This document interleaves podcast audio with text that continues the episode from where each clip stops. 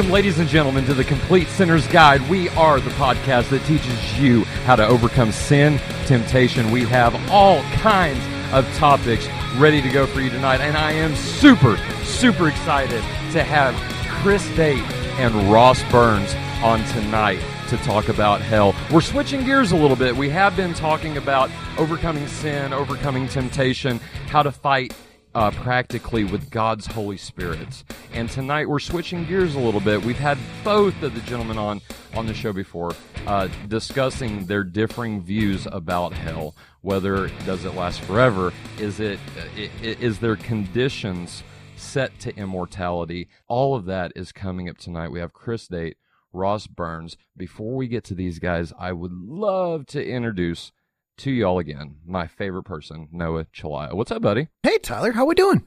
Good, man. Good. So just uh I'm excited tonight. I we've had both the guys on the show before and you know so now it's just you know we've had the individual side now we get to get them together and actually you know have kind of like an informal you know not really formal just going back and forth bouncing ideas off of each other and i'm i'm super excited to have them what what do you think about uh chris and uh, ross from last time Absolutely. Anytime, Tyler, we have the opportunity to explore Jesus' word and what his plan for our lives are, the, the, the more excited I am. And so these, these individuals, they're, all of your friends, really, Tyler, are all people that are highly devoted to Christ. And so it's, it's always a pleasure anytime we have the opportunity to, uh, to have those conversations. And see, it, it it is absolutely so. Michael Michael Keaton's back with us, our our, our new co-host on CSG. Michael, how's your week been going, buddy? Uh, it's been going great, brother. I am blessed. Good, good. So before we get started into this, wh- Mike, where do you stand? Is hell? Well, I I know where you stand, but uh, tell your tell our listeners where where kind of do you stand on the hell debate? Is it is is hell eternal conscious torment forever, or are there conditions set to immortality? What do you think, buddy? Yeah, I would say I stand with uh, pretty much the traditional view the church has maintained. I would only add that, of course, being that we are eternal in one sense, or we're going to enter eternity in one sense, either for the good or the bad, or the next life, we'll say, for the sake of argument. Uh, we mm-hmm. know well that our understanding of time and space is going to be radically transformed. And so I would enter mm-hmm. this discussion uh, pretty carefully because I don't think any of us can even possibly imagine what time is going to look like to us. And I think that does affect uh, this subject. Uh, I I agree 100. percent We had that conversation last night. As a matter of fact, Mike We was talking about you know all all different types of things and how you know kind of time will play. Uh, you know, what will will there be time? Will it be an eternal now, so to say? How does one experience eternity? Right. So all all these different questions. But again, tonight, uh, I well actually that that really does play in tonight. How eternity is going to be? Is it is it forever? I mean, obviously it's forever, but is it forever in hell? Is it, we know that we're going to spend eternity with God, right? But what about those in hell? That is the discussion we're having tonight. And, and again, both of the guys have been on the show before. I'll introduce each, let them give a little five minute, you know, talk about themselves a little bit and why we should listen to what they have to say. And just for those who don't know, Chris Date, what's up, brother? How you doing, man? It's been a while. I'm doing really well. It has been a while, and it's a, a, real big honor to be back on your show. Thanks for having me on.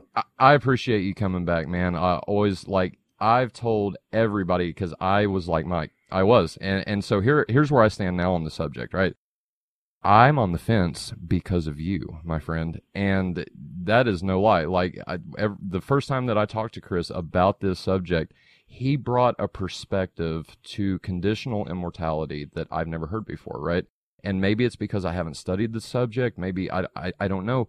But what he was saying really made sense uh, to me. But but enough of me talking, Chris. What is conditional immortality? Kind of give just you know a little summary about what exactly you believe and what you're going to be talking about tonight.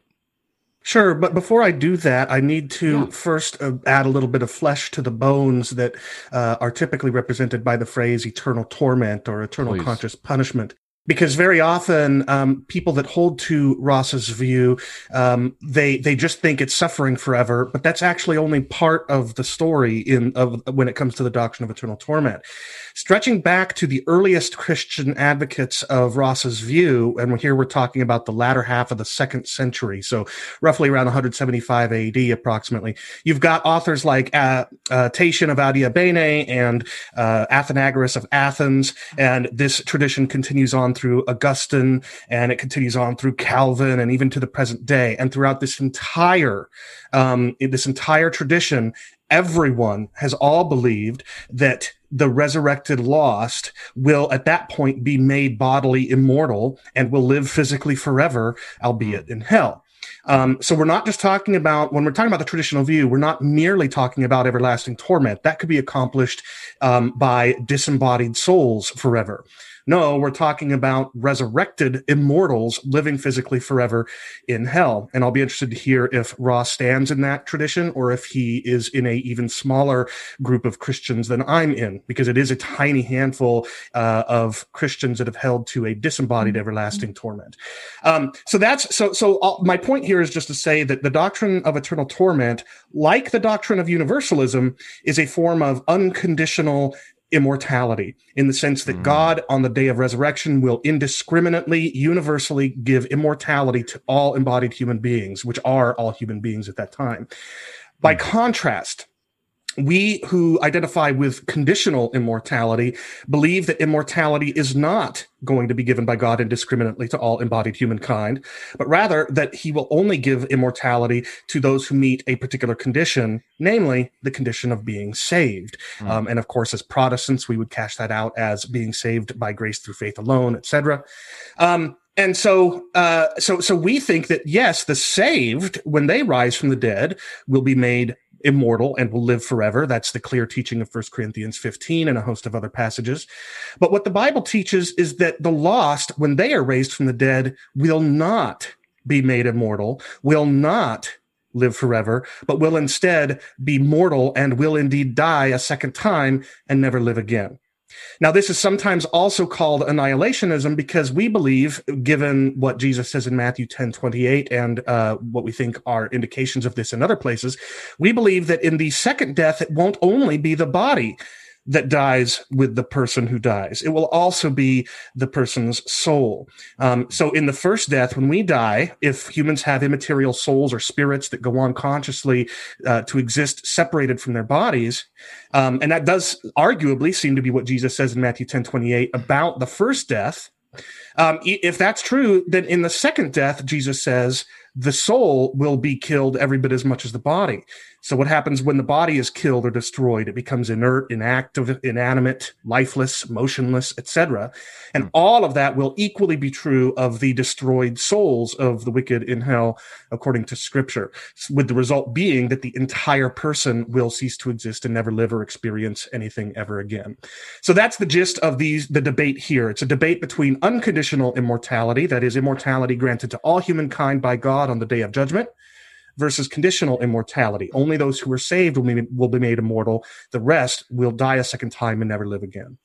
And that's exactly the perspective that really got me thinking and, the argument conditional immortality that we do see in the Bible that immortality, eternal life, is a gift given to those who are born again, who are regenerated. Ross, how's it going, man? Um, how, how would you respond uh, to Chris and, and, just give you know what what's your view? How how does it differ uh, from Chris's? And uh, how yeah, just how would you respond, bro? Yeah, thanks. I'm I'm definitely glad to be on. Uh, just a, a quick background. So my name's Ross. Yeah. My name's Ross Burns. Um, uh, I'm not all that interesting. I'm a you know working on my MDiv over at Midwestern Baptist Theological Seminary. I'm a cook by day. I uh, a chaplain's assistant in the National Guard by weekend. Um, I got an awesome wife and a very adorable seven month old baby and a YouTube channel you should definitely check out, um, called Burns Eye View, a little stupid pun off my last name. Um, and, uh, so yeah, that's just me. So just so you know where I'm coming from. And I'm an advocate of the traditional view, the eternal conscious torment. Um, we need to hire another publicist because that name is kind of a mouthful. But uh, yeah. So I would. I think the maybe one thing that we could grab onto from what Chris said, um, it, you know, describing the traditional view as um, indiscriminate immortality, maybe. Um, most of us hear that and kind of go, eh? "That's not exactly how we we define ourselves." Um, there now certainly there have been some in the past. I mean, you could look at something like the Fifth Lateran Council, where they, I mean, they explicitly say um, all men are immortal. You know, they're, they're, created immortal, and it's just you know a matter of where they're going to end up. I am sure you've heard that many uh, in many evangelistic sermons at the end. You know, you're an eternal being. The only question is where are you going to end up. And uh, I, I, think the um, conditionalists are right to point out that that language is not very helpful or biblical. Um, and it's also not entirely not i wouldn't say not relevant at all but not entirely relevant to the question of whether human beings will continue to exist um, granted existence albeit by god but whether they will continue to exist into eternity being judged for their sins. And that's the position that i would take. I would take um, I, I mean traditionalists also use the kind of uh, if you look at someone like millard erickson millard erickson's a traditionalist um, view on the subject and he advocates for a view of the human composition that he calls, I think he calls, uh, conditional. I think conditional immortality. I'm not sure if that's exactly how it is, but it's the same kind of idea. It's uh, we're not, we don't uh, possess aseity. Only God is immortal in himself, and He grants existence to everyone else. That's certainly certainly valid. Um, the question is whether He will grant that existence to the wicked lost for eternity to judge them for their sins. And that's the position that I would take. Okay. So, Chris, just given kind of what Ross said, um, how would you respond uh, to that? Well, I begin by pointing out that it's it's convenient for people like Ross and, and some other people today to try and claim as though it's just like some traditionalists through church history have said this, but but that's but that's honestly um, obfuscation. It, it, it's it's hiding the reality. So you know, I, I've got a slide deck up in front of me that I've used and expanded over the years at, at various conferences and things. And I'm not going to read through these quotes. I'll trust that people can go and look these up for themselves, uh, to, but or or watch some of my videos. But I just want to give an example of the kind of people that we're talking about and the kind of time span we're talking about. So I already mentioned Tatian and Athenagoras from the latter half of the second century. Augustine of Hippo says these things as well. Anselm of Canterbury, Thomas Aquinas, John Calvin, Jonathan Edwards, Charles Spurgeon, C.S. Lewis, John MacArthur, John Piper, Robert Peterson, Mark Driscoll, Wayne Grudem. And this is just a sampling. Now, the point that I'm getting at is that all of these and 99.9999 or more percent of traditionalists throughout church history have had no qualms whatsoever about explicitly saying that the resurrected lost will be made immortal physically and will physically live forever in hell. There's simply no disputing it. Um, when somebody like Ross, and, and I'm not trying to pick on him, there are a lot of traditionalists today who do this, who, who recognize that the Bible militates against the traditional view. And so they're trying to figure out some way to remove the parts that make it so clearly contradictory to scripture so, I mean, I get it, um, but there just is no hiding what the tradition has said. And so, with the utmost of respect for Ross, whom I deeply admire and and and respect, um, no, it's not the case that this debate is simply about the everlasting existence of the wicked, because again, that could be accomplished in a disembodied soul forever. But the Bible says that both the saved and the lost will be resurrected, and that the lost will be thrown body and soul into Gehenna and they're not zombies whose bodies are dead and have no and all they are are mindless lifeless machines right? Physical flesh machines. No these are living breathing immortals in hell who are have who have muscles that contract and relax. They have lungs that expand and collapse and so on and so forth.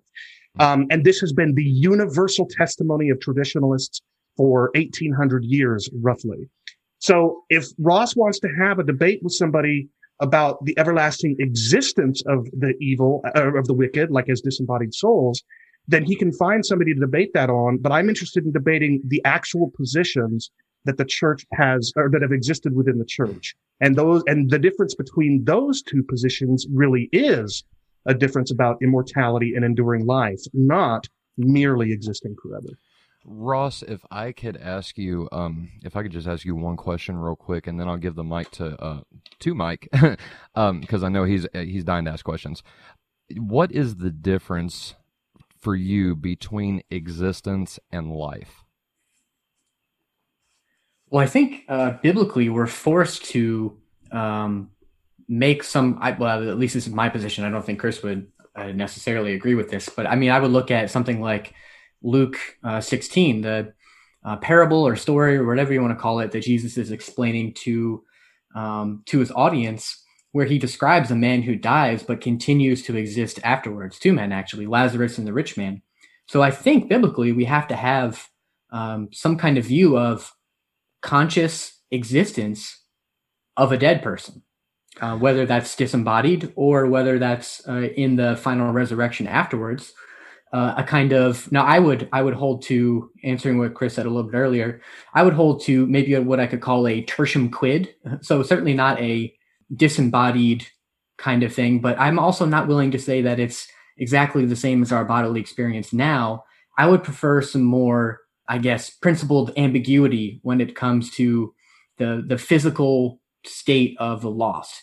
Just as our present condition is only a, a dim reflection of what our glorified body will be like, I think our present condition is a present condition is only a dim reflection of what the eternally lost eh, metaphysics will be like. So I would prefer to stay away from terms like immortality stay away from terms like that when describing the lost wicked, but I more or less understand where the church has been coming from. I just think their language has been sloppy. I'm not rejecting their language. I'm just preferring to be a little bit more careful and clear when I'm describing that.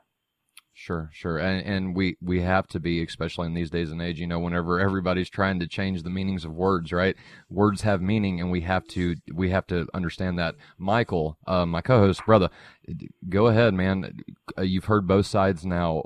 Questions, comments, concerns. What what do you got, man?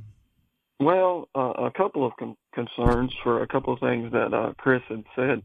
Uh, first, I would start. Uh, Chris seemed to pretty strongly assert that uh, that scripture was just so against the traditional view that, that those that hold it are, are sort of almost forced to flee from scripture or or come up with uh, ways to explain scripture away. And I would say at that point that we must be reading different scriptures because I don't see that to be the case at all. Uh, to a second thing that Chris said, uh, it may well be the case that the church traditionally has taught the the physical body thing, and I don't know that anybody's ever went into detail to say that they had lungs. But at any rate, I'll just say this: it is very possible because I've done it to read a ton of church history, to read a ton of modern theologians, and never never see that argument. They may believe it, but it's very very possible to read all sorts of material about hell, about hell throughout church history and never see the the physical body comments uh, or assertions. So it sounds like then the the debate is more so what happens at the resurrection. Is there a difference between I mean, obviously there is going to be a difference between the lost and the saved, right? But what is that difference whenever it comes to existence, so to say?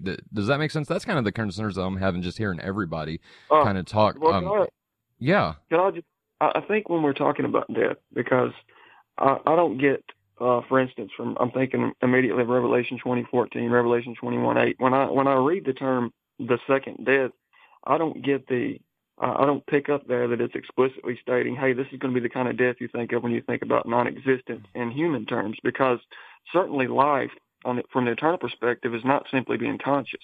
Life is directly tied to our relationship with Christ and if we're in Christ or not. So I don't know that we should automatically assume that we should uh, think about death uh, uh, in relation to that either, as, as opposed to just, well, death for us in human terms means to not be conscious uh, on this side of eternity. And so that must Tyler, I need to really interject here for a moment. May I? Yeah, please. Yeah, absolutely. Right. So, so notice that it has been attributed to me the position that to die means to cease to be conscious. You will not find me saying anything or implying anything like that in 10 years that I've been covering this topic. So I frankly get really frustrated and I'm not blaming, um, I think that was Noah speaking or, or maybe it was Michael. I'm not sure, but Michael, either way, yeah okay I, am not i'm not uh, trying to insult him or, or blame him or sure. accuse him all i'm saying is maybe instead of assuming we understand what the other person believes maybe we should ask the other person what they believe life means. Yeah, certainly I wasn't trying to assert that Chris was stating that the second death means not to be conscious. I wasn't saying that at all. Uh, or, or the death at all. I mean, what you said was, I don't know why we should assume that death means a cessation of consciousness. And I'm thinking, like, well, I agree. I don't think death means a cessation of consciousness. So, what relevance does that have to our dispute here? Well, I would, well, the dispute here, from what I understand it, again, I'm only defending uh, uh, a position of eternal torment here, and I, I would argue that the physical body part is almost there's no way really to make a, a I don't think a, a diehard argument as far as the physical body goes, but to me that would be the corollary to say that okay, well if this is the second death, what do we know as death? To not be anymore, and so uh, it seems to me that even saying the destruction of the physical body, uh, that that would be corollary uh, in the next state either. I don't think would be necessary. I, I, just don't understand, and I apologize. It, sure. it, I'm sure it's a limitation on my part. All, all, I'll say is that if if the if the traditionalists in this call that are not really traditionalists because they don't think that the resurrected bodies of the lost will be immortal and live forever, but they do think that either the lost will suffer forever as disembodied souls or as connected to lifeless zombie bodies or something, uh, then we can we can discuss that. Mm. But I just want to make it clear from the outset that if we make the debate about those two those two views, my view versus the view that the wicked will simply suffer forever but will not be immortal and live forever, then that's fine. But in so doing, I now become the the the uh, I become a representative of a larger percentage of church history than even my opponents, which is great. I love that. I'd, I'd, be happy about that. Um, and I and I also want to be careful not to throw um, nearly 2000 years of the most stalwart the, the, most brilliant theologians in church history under the bus as being sloppy. Um, i'm comfortable saying they were wrong um, because i have the bible to demonstrate that they're wrong. Um, but i'm not comfortable saying well yeah i want to agree with them but i'm not going to i think they were sloppy with this language. So if we want to shift the, the goalpost to a debate about mere experience forever I'm happy to do that because I think my position still comes out on top uh, overwhelmingly according to scripture. But I just want to make it clear to the listeners that that's where the goalposts are being shifted to. Right. And I and to clarify both sides, I want to ask both Chris and Ross the same question. And then I do want to shift to kind of get into scripture um, because you know all we have to come to the Bible, right? The, we talked about it a couple weeks ago. The Bible's our authority, right? And the problem that it seems that we're having, right, is that there are two different interpretations of the same text, right? The words are the same, but we have two different meanings going on. So let me ask this question real quick to both Chris and Ross. And Ross, you can uh, take it first if, if, if you would. Um, what is death bi- uh, biblically? I would say that death is, uh, well, death is not the intended result of human beings, as you see from, um, you know, Genesis chapter three, right? That's not what we were supposed to be like. We were supposed to be uh, a united composition of humanity, um, you know, physical body and soul, immaterial. That's what we were supposed to be like in harmony with each other, in harmony with God. And death is the unnatural thing that happens to us where those things are separated. And um, so that's what I would. Death is the antithesis of life, and I wouldn't define life as. No, we can get into this. I don't want to straw man Chris here, but I would. I uh, death is the antithesis of life, and life does not simply mean the cessation of existence. Um, I'm sure we can get into that more. I don't want to. I don't want to irritate Chris further. Right. but for uh, you, just just out of curiosity, Ross, just to clarify, for you, does death mean cessation of existence? No, I don't think so. Okay. I don't think the first or second death implies or entails a cessation cessation of existence. Okay, all right, uh, Chris. Uh, same question. What is d- uh, biblical death? Well, so first we would need to answer the question: What does the Bible define? Uh, how does the Bible define life for human beings?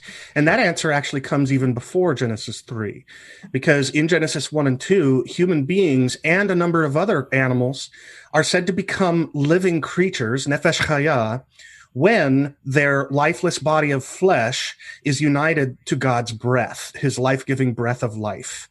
Um, so biblically, to be alive as a human being is to be embodied and breathing, or at the very least, developing toward being uh, breathing. So you might be a developing zygote, for example. So biblically, to be a living human being is to be embodied and breathing the life-giving spirit of God, uh, the life-giving breath of God. Whether or not it also entails the unity with a um, uh, with an immaterial soul. Now, after Genesis one, comes Genesis 3. And there, whatever, however you understand God's warning in Genesis chapter 2 that Adam would die on the day that he eats of the fruit, and that's something that we can certainly dig into because it doesn't support the tradition. Um, but even if you, we could put that aside and just look at Genesis 3, because in Genesis 3, uh, verse 20, I'm pulling it up here right now, 22, the Lord speaks saying, the man has become like one of us in knowing good and evil. Now, lest he reach out his hand and take also of the tree of life and eat and live forever. And then the narrator cuts God off and says, therefore the God sent him out from the Garden of Eden. So the point is, in order to prevent Adam from going on and living, that is breathing God's breath of life and being embodied, eh, to prevent him from doing that forever, God withholds the tree of life, access to the tree of life from him. And of course, that guarantees his eventual demise. He dies a few hundred years later when the breath of God leaves him. All right. Um, and we see this actually in the New Testament as well. So, for example, in James, um, uh, James says that the body without the spirit or the breath is dead. So, the, uh, notice he doesn't say that the spirit is dead as well. He says the body's dead. So when a person ceases to be embodied, they are dead and their body is dead. Whatever happens to the breath of God and whatever happens to a, a, spirit, but their soul or their spirit, if that's what it's referring to, the immaterial spirit of man, that's not dead. So death doesn't merely mean separation because the only thing that is said to be dead when a person dies is the body. But Jesus says that what is true of the dead body in the first death namely that it's inanimate and it's inert, it's motionless, it's inactive, etc. He says in Matthew 10 28 that that will be true of the soul as well. And this is really important because um, classically, classically theologians have said that the human soul is pure consciousness it's an immaterial simple substance and that substance is pure consciousness so if a pure consciousness the the substance that is known as the soul becomes as lifeless, inert, inactive, inactive and inanimate as the body does, well, then obviously I win the debate. So, so just to reiterate, just to sum up what I've said, the Bible defines life for a human being as being embodied and uh, either and and either right now breathing the life-giving breath of God, or uh, in development toward being able to breathe. And it defines death as what happens when an embodied person lacking access to the tree of life eventually no longer is embodied in breathing. That's the biblical definition of life and death for human beings. But praise be to God that he promises one day we will once again have access to that tree of life. We see that in Revelation 21, where only the saved have access to its fruit. Um, so anyway, that's that's my very long-winded answer to the question. sure, and I've I've been going for those listening uh, on CSG and, and the CompleteSinners.com. Uh, we we and our YouTube channel actually we've been going through the Book of John, right? And and uh, Jesus, uh, there's there's just so many things in John, right? And I I, I love it, man. I, I, I truly do. Um, I sorry, I kind of lost my train of thought there because I'm thinking about two different things. Um, Ross, just real quick, would you would you agree um with what Chris said about life and death and the way the Bible defines that in, in Genesis and just all throughout the Bible? Um, it, what what would you disagree with Chris on, with given what he said, or would you disagree? Yeah, there's not much I would disagree with how he's describing um, you know, life and death. I gave a similar sort of answer. Mm-hmm. Um, I'm right. sure we wouldn't agree on all of that, but uh, you know, just to push back on the idea of the, the Matthew 28 reference.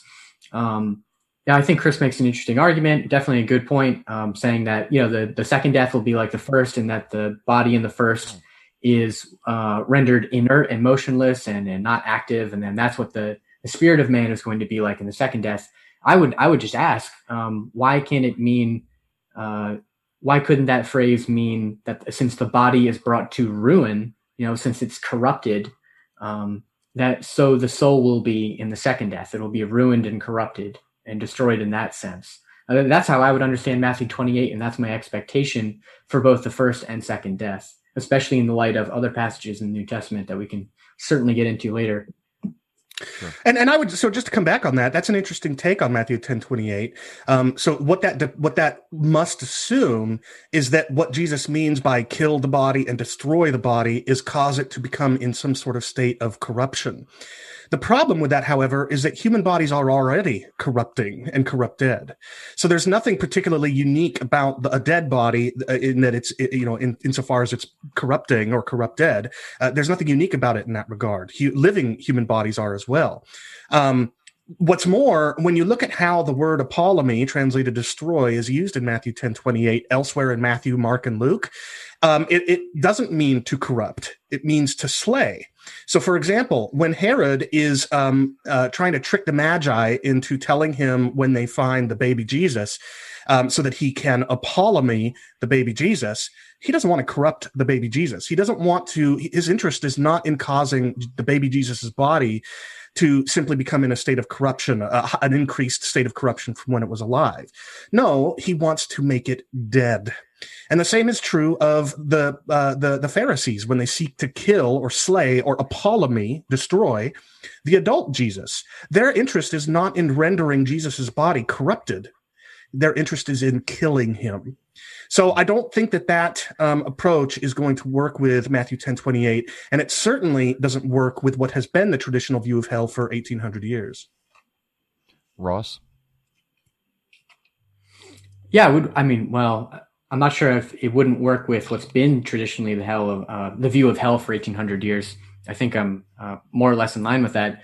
But I would just wonder um, if kill can't mean ruin, uh, I, I, just don't see how it's an adequate response. Maybe you can sort out my thinking here. Maybe I've got this all, I've, I've got this wrong, but um, I know it doesn't help me if you're saying kill can't mean ruin because kill means kill. I don't, it seems okay. like I understand. So, so to clarify what I said, and actually this isn't so much of a clarification as much as a repetition. What uh, what I said was that in terms of a body being corrupt, there's not nothing particularly unique about a dead body being corrupt versus a living body. The living body is in a state of corruption as well. We see that elsewhere in scripture. Um, uh, G- Paul talks about this body of death, meaning this body that is doomed to die. Um, he, he, he talks about this, this body of corruption must put on an, a body of incorruption. Right. So he's not, so, so bodies now, living bodies are already corrupt. So corruption can't be what is true of a killed body that is the distinct um, the, thing that the word kill is trying to capture. Um, no, all everybody knows, uh, except in this one debate, when they try to apply different meanings to the word, that what it means to kill a body or any human person is to render that per, that body or that person lifeless. That is the fundamental difference between a dead body and a living body. Not that the one is corrupted and the other is not, but that the one is living and the other is not. Tyler, if I uh, could just interject for just a second. I was getting ready to ask you if you wanted to. Yeah, go ahead. Well, it, it seems to me that we're getting almost uh, into sort of a medically precise discussion of the human body. And one thing I think that's important, I think, to keep in mind here is we don't expect the eternal body on the glorified side to look exactly like the one we have here. And if we're going to say that there's a glorified, that there's a resurrected body uh, for those that uh, don't make it to the glorified side, then there's no reason to assume that that body is going to follow the the medical laws of anatomy uh, there either. Well, so that's interesting because it is true that the Bible and uh, and and Christian tradition both identify the glorified body of resurrected believers as being different in some fundamental ways. Namely, our bodies now are mortal. Our glorified bodies will be immortal. Our our bodies right now are um, driven by uh, material needs. We must eat, and and the the need to eat becomes more and more our concern. The more and more hungry we go, and so on and so forth. Uh, our bodies now are subject to pain, pain, disease, and aging, and so forth. And all of those things won't be true of resurrection body. What we don't, however, have any evidence for biblically or in Christian tradition is that the glorified, resurrected the bodies of the saved will be anything less or different than physical bodies made up of matter. That's there's simply no basis for that in scripture or tr- Christian tradition. Um, so, so, eh, eh, but moreover, I don't understand why we would look to the glorified body, uh, the glorified nature of this, of the resurrection bodies of the saved and say that that grants us license to say that the resurrection bodies of the lost will be fundamentally different, different from their bodies now, because it's not mm, resurrection. Right. It's not resurrection that changes the nature of a body. It's glorification. Um, uh, uh, when Jesus rose Lazarus from the dead, Lazarus did not get a suddenly different kind of body, but that is a resurrection. It's a coming back to life. So, so if we want to talk about saying, well, maybe we can entertain the notion that the resurrected bodies of the lost are of a fundamentally different nature than their present bodies. But what I would like to see is any evidence whatsoever from scripture to substantiate that, let alone the, the tradition. Right. Well, to be fair, just... I would I think we have to admit, to be fair, that much of what we're going to discuss, if we're going to discuss this subject, is going to be extra biblical speculation. Uh, uh, that's not my interest. But if you want to, that's certainly fine. I'm not going to put any constraints on what you can or cannot bring into the debate. But I'm not interested in speculation. I'm based on the explicit testimony of Scripture and um, right. the thinking of the giants in church history. Right, exactly. So just kind of Hmm. to this is so like I'm just I'm blown away literally by both of you guys. I mean, Chris, you are so articulate. You you know this position. You know this a lot better than I do, right? And and so I'm just really listening as a spectator, right?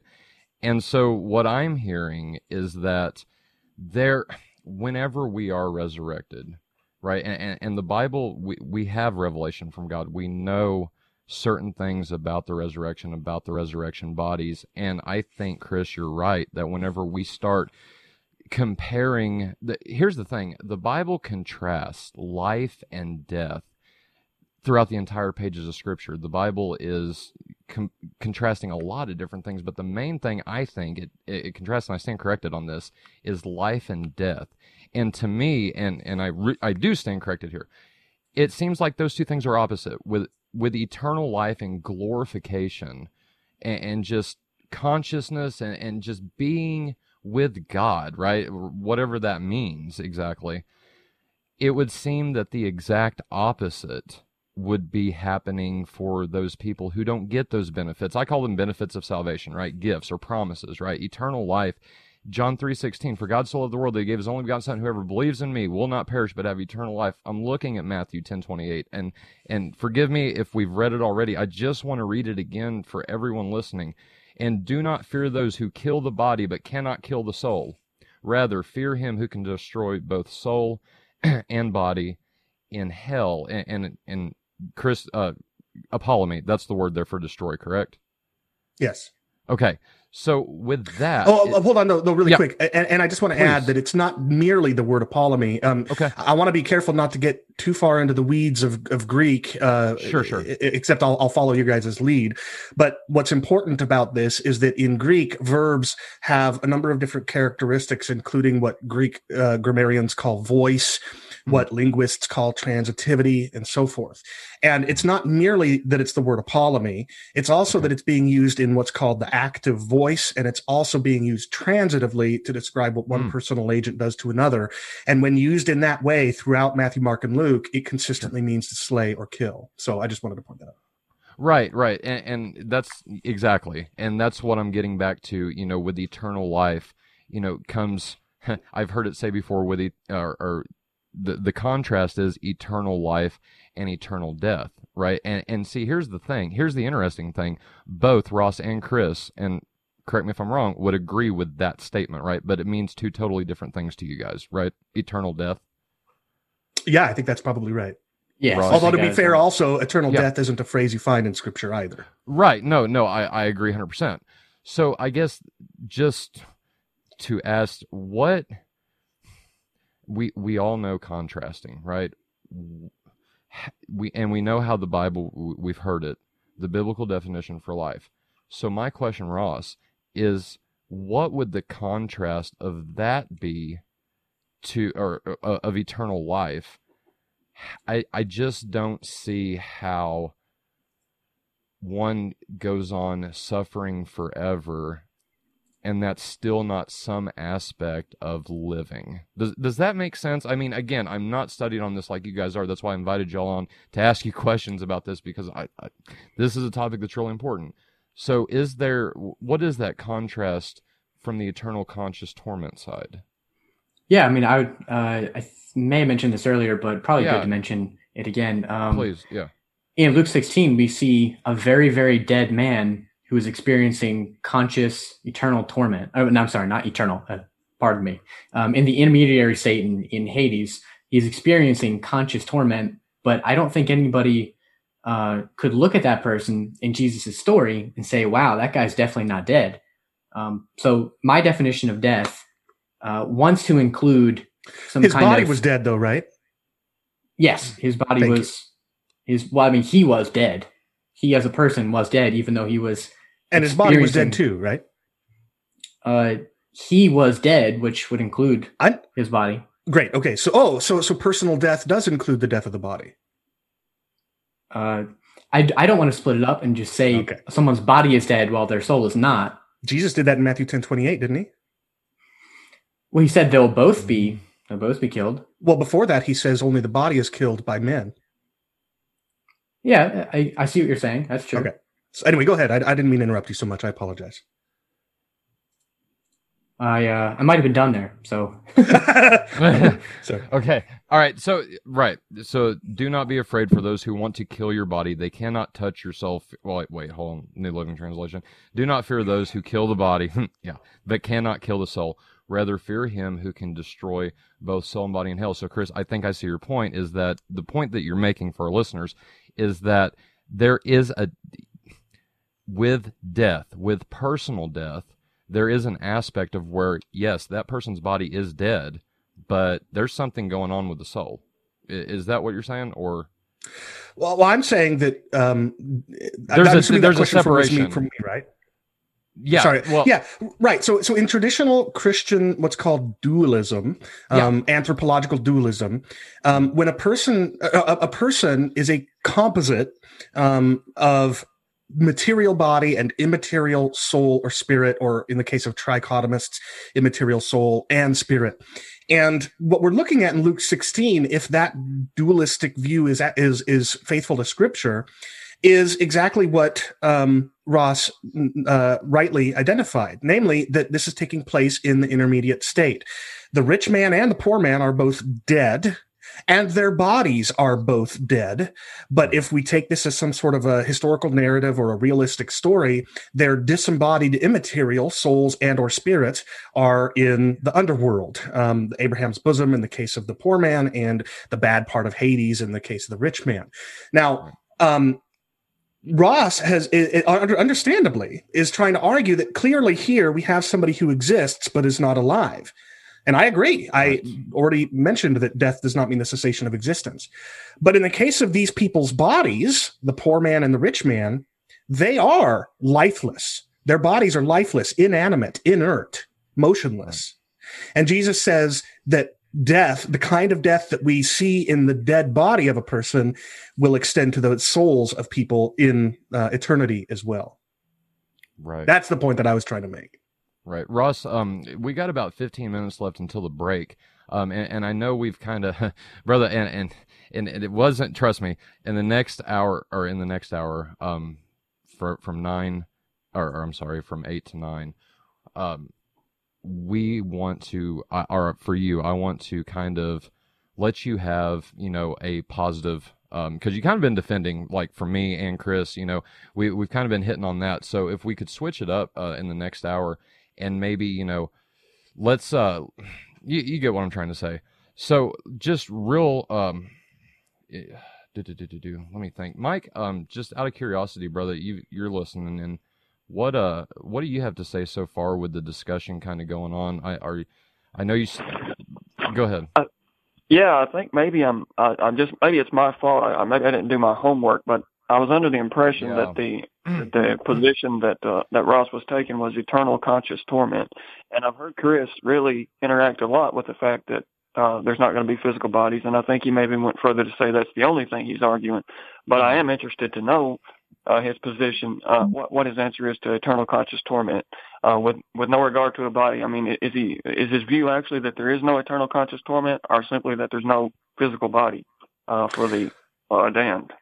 Right. So I, I've actually answered this question multiple t- multiple times now. When I was explaining what conditional immortality is, I also added that it's called annihilationism because we say that the kind of death that happens to the body in the first death, namely it becomes inert, inanimate, lifeless, and inactive, extends to the soul in the second death.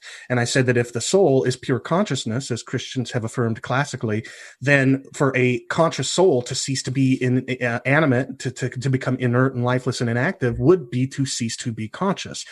So I am addressing the the position known as eternal conscious torment. The reason, however, that I'm being a little aggressive here is because I'm unwilling to let le- to let listeners um, get the impression that somehow there's this view called eternal torment that only some people in church history have happened to tack onto the view of immortal uh, bodies in hell. That is the view known as eternal torment since roughly 170 AD. Now, you, the people in this call, can take a view that is even more a minority in church history than my view. That's fine. But I'm just wanting listeners to know that. So, so if we want to focus on the possibility that the wicked could be disembodied in torment forever, we can talk about that. Um, or, or the tertium quid that Ross wants to talk about. I, I'd be happy to talk about that too. But I don't want to let listeners, I don't want to do a disservice to listeners by hiding the fact that, that this idea that the resurrected bodies that are lost in hell aren't in fact immortal, um, in your view. I, I don't, I don't want to hide that, the, the fact that that is an extreme minority in church history, much more of a minority than even my view. I would say that's probably pretty pretty well hidden already because I can think of a lot of really uh, a lot of the a lot of the content doesn't just doesn't dive into that area. Uh, so it may very well be the belief. I'm not going to challenge you on that, but it's very possible to to read a lot of church history, uh, to read Reformed confessions. A lot of the early fathers didn't go into very much detail, but you you can certainly walk away with eternal torment and never even touch upon the physical body things. Uh, that's very possible. At any rate.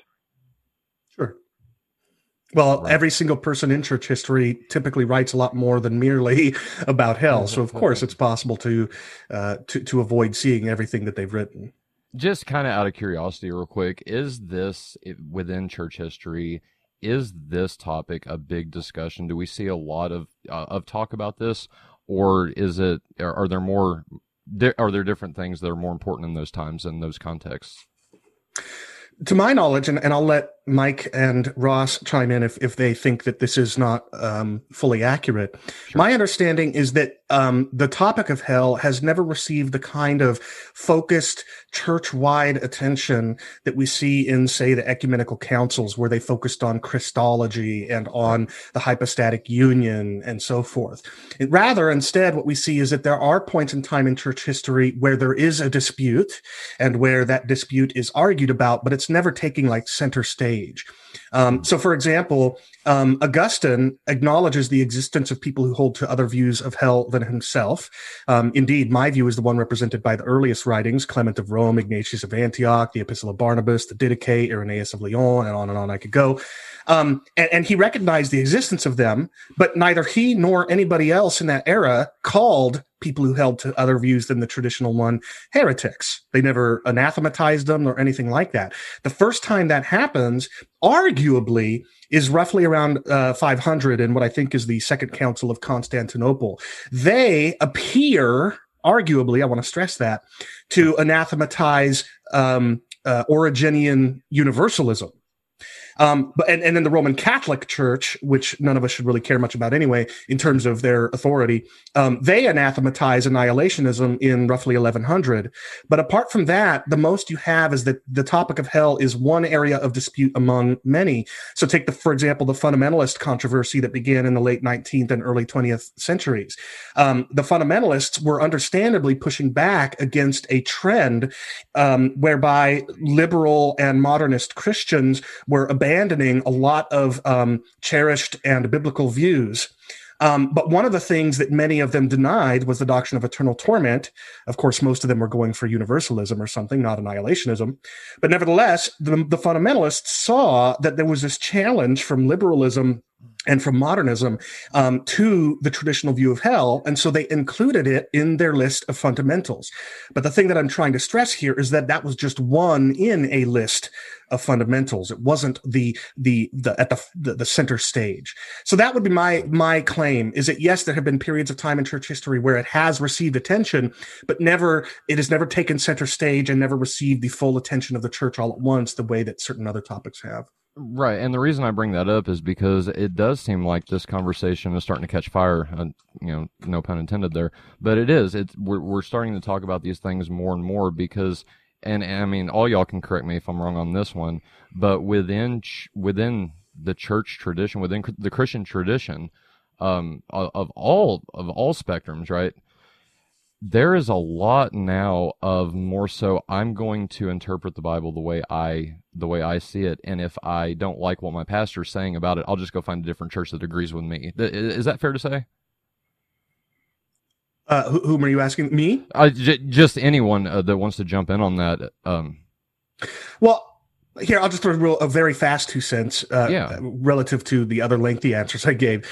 I do think that we are in something of a unique position like that. Although I suspect that there's a degree to which you have this sort of me and my Bible under a tree attitude ever since the Reformation.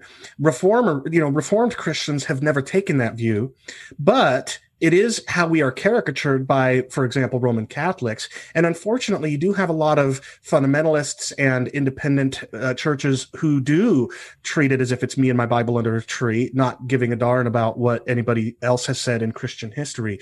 Um, I suspect yeah. that that's not the case with any of us here, thankfully. But I'll just add that the reason why I think that if this current time might be a little bit more like that than, say, 400 years ago or whenever the, you know, roughly uh, the Reformation is because of the advent of the internet, right? So you may hmm. think that you're hearing something new uh, and a focus and a change of mind that's fairly new, but there's a degree to which that's only the case because you have access to conversations that are going around, going on around the world in a way that nobody before you has had. Right, right. Um, Ross, same question, really. I mean, do you see kind of, you know, winding down to go into the uh, second half where I do want to focus on a positive case for eternal conscious torment. What I was saying a while ago, we've heard conditional immortality, right? And so I do want to shift to more of a positive. Let's talk about where where does the Bible? Because I don't I don't think I've heard it yet. Um, and, and, again, like I said, correct me if I'm wrong, brother. But uh, where does Scripture really get into the eternal conscious torment? Right? Where do, where do you see that? Actually, let me change the question. Where getting ready to lead in into the second hour, where do you see that? Um, just kind of summarized real quick. Yeah, I think most clearly I see it in the book of Revelation. Uh, certainly, there are arguments to be made elsewhere. Um, you know, for instance, we were talking about the implications of the parable from Luke 16, and uh, you know, various other various other texts we've talked about. And uh, I mean, we can get into the church history stuff from later on. Wouldn't fully agree with everything Chris said about church history, but um, certainly, I think he's spot on about uh, today with uh, in regards to the caricature of Reformed Christianity and, and so forth. But uh, my strongest case for um, the existence of eternal conscious torment would be the eternal conscious torment that I see in Revelation 14, 20, and, and even 21. Okay. Okay. And, and can, do you, just out of curiosity, you've got, uh, do you got Revelation 14 pulled up? I've got uh, it in front of me. Do you have in front of you, Chris? Uh, can you read that uh, that verse that uh, I'm sure you know what Ross is referring to? Can you just read yeah. that in context and for our listeners before we go into the second break? Yeah, so Ross actually mentioned three passages in Revelation, but if you mean the first one, Revelation Yeah, 14, 14. verses 9 to 11, Mm-hmm. this is how the English Standard Version reads. And another angel, a third, followed them, saying with a loud voice, quote, if anyone worships the beast and its image and receives a mark on his forehead or on his hand, he also will drink the wine of God's wrath, poured full strength into the cup of his anger, and he will be tormented with fire and sulfur in the presence of the holy angels and in the presence of the Lamb. And the smoke of their torment goes up forever and ever, and they have no rest day or night, these worshippers of the beast and its image, and whoever receives the mark of its name. And Ross, um, just like I said, we're going to get into this here in just a second. Um, but summarize, if you could, what you're talking about. The smoke of their torment goes up forever and ever, right? That's a literal. You take that literally as this is this is what's happening to these people forever and ever. They're being tormented day and night. Correct. Yeah, obviously, there's great symbolism in the Book of Revelation. Uh, it's using these the fantastic imagery. Um, it- you know, and certainly there are instances we, I mean, we don't really think that a uh, you know a prostitute is going to be riding a beast through the streets, having a great time, and um, yeah, there's certainly imagery, you know, that's not meant to be taken literally. I, I'm not a um, you know an arch dispensationalist, literalist kind of guy Hmm. when it comes to the Book of Revelation, certainly, but uh, we can certainly look at the book and see the images that were uh, being brought up. And it's just very difficult for me to understand how uh, smoke of the torment that's going up forever and ever, how that could be symbolic, how the conscious torment there could be symbolic of cessation of existence. That's a difficult one for me to swallow. And it's one of the bigger reasons why I haven't abandoned the traditional position on hell. Right, right. So, um, going in then to the next hour, I want to thank each and every person listening. Continue to listen. We're going to take a break here in just a second. And I just, I just, again, man, I just want to thank both of y'all for coming on and, and, and continuing to have this conversation, right? I'm sure within this, a lot of things and I know with my conversations with people, even about Calvinism, right? A lot of the same things get said over and over for me, and I feel like I'm repeating myself, you know, a lot. So I'm sure that goes both ways, you know, with with you guys in these conversations, right? And so I just wanted to thank you both for your generosity toward one another and your hospitality. It's just, you know, to see this is what I want, man, to see brothers come together and and discuss and talk about these things. But we're getting ready to take a break. We're coming right back though for the second hour. Chris Date, Ross Burns, Michael Keaton. I'm your host Tyler Fowler. We will be right back.